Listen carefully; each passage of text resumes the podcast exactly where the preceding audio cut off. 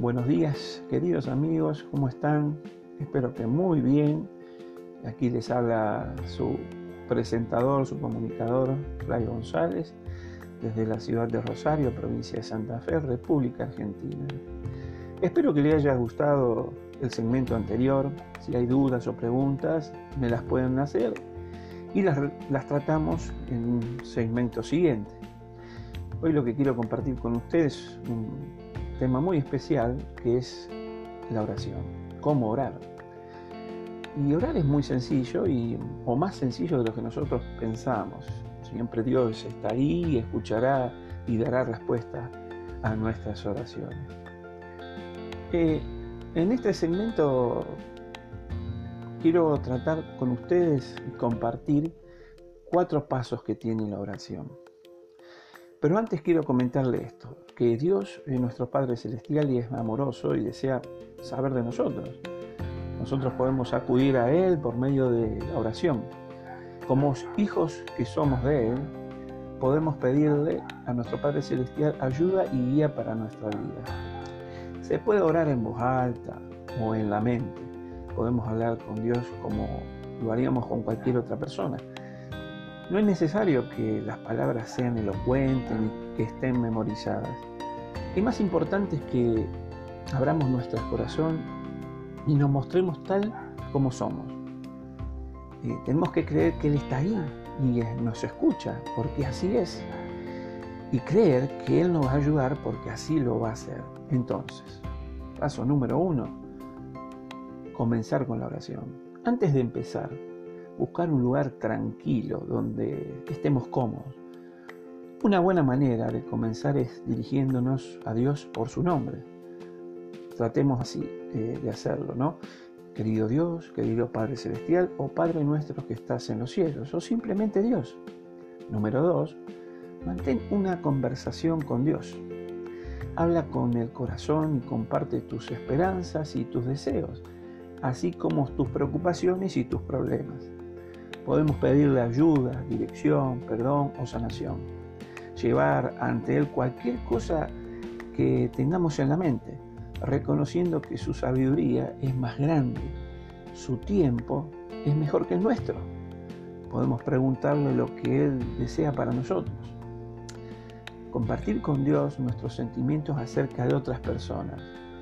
Orar por sus necesidades o preguntar maneras en las que podemos amarlas y ayudarlas. Expresar gratitud a Dios por todas las bendiciones que tenemos en nuestra vida. Incluso en los desafíos pueden ser una bendición. Eso nos ayuda a ser humildes, lo cual mantiene nuestra mente y nuestro corazón más receptivos a las respuestas de Dios. El paso número 3. Terminar la oración. Y una vez que hayamos dicho todo lo que deseamos decir, podemos terminar nuestra oración diciendo en el nombre de Jesucristo, amén.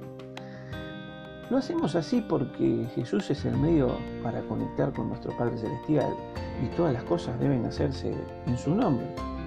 Paso número 4. Actuar conforme a nuestros deseos justos. Hay sabiduría en este hecho.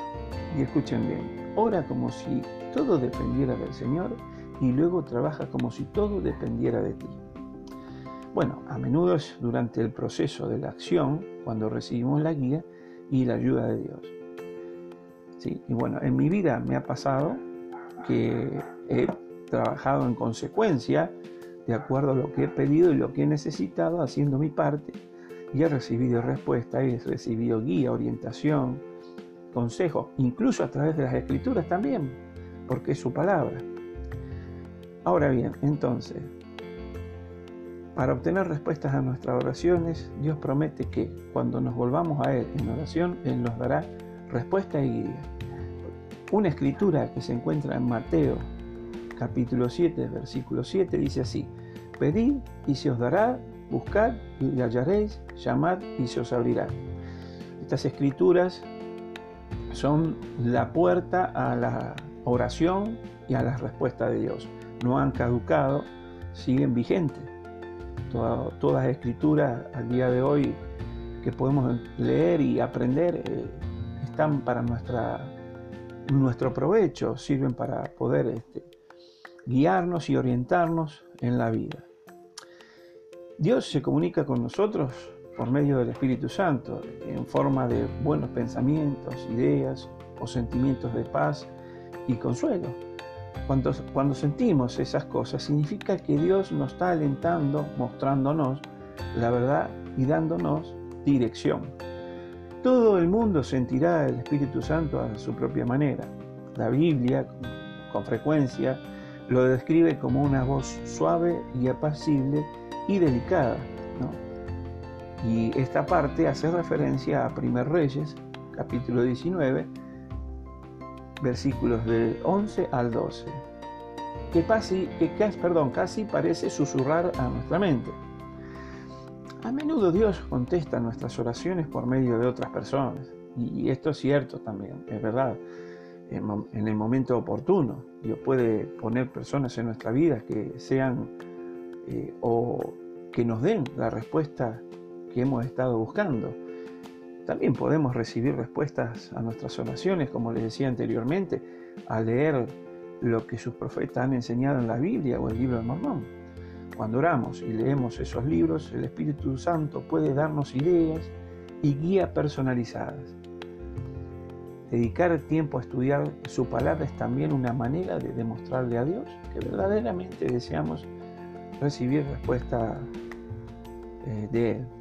Es interesante tener presente todas estas cosas para darle sentido a nuestras vidas. La comunicación con Dios es una herramienta eh, valiosísima, importantísima para nosotros como miembros de la iglesia, pero yo creo que para todas las personas, porque cada persona en su fe, en su creencia, tiene una manera de comunicarse con, con Dios.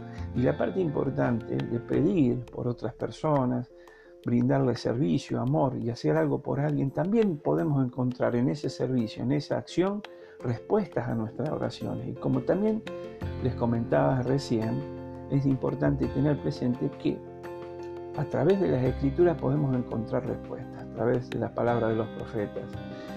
Y por medio de eh, otras personas también que pueden dar respuestas a través de esa persona a nuestras a nuestras peticiones, buscando eh, la guía y la orientación.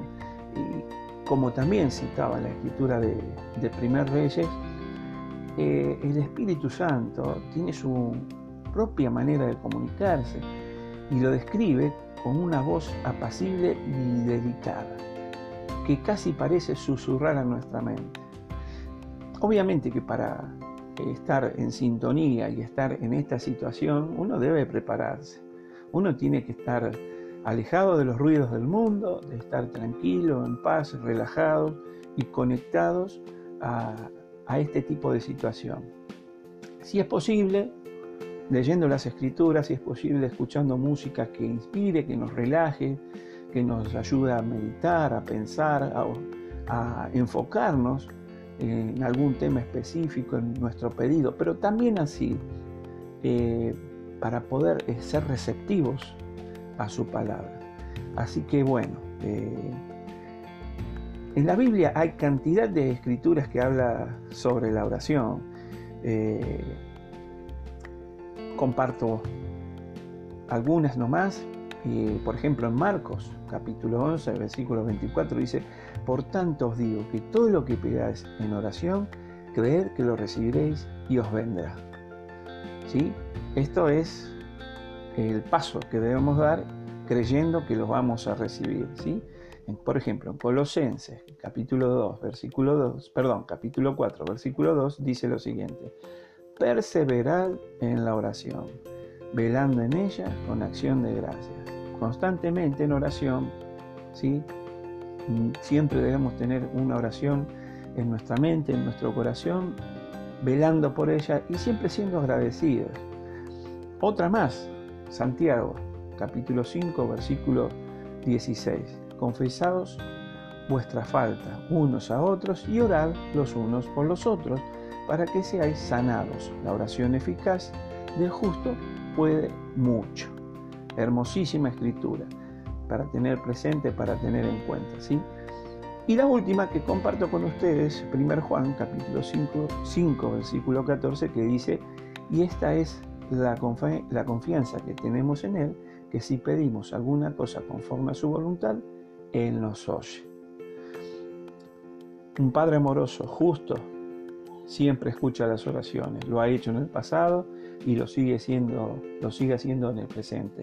Y lo seguirá haciendo y seguirá dando respuesta a nuestras oraciones por medio del Espíritu Santo, con esa voz delicada, suave, apacible, casi como un susurro a nuestras mentes. Entonces debemos estar preparados para recibirlo y teniéndola eh, en cuenta siempre, velando por ella, velando por las palabras, velando por los sentimientos que tenemos y tener una conducta acorde a lo que deseamos recibir de Él, porque seguramente eh, lo que Él desea es que guardemos sus mandamientos, tengamos una conducta eh, correcta, justa, de manera que siempre seamos sus instrumentos, veamos en sus manos eh, herramientas para el beneficio de otras personas, para bendecirlas y bendecir nuestras vidas también. Él nos ama, Él nos quiere muchísimo y desea muchas cosas buenas para nosotros.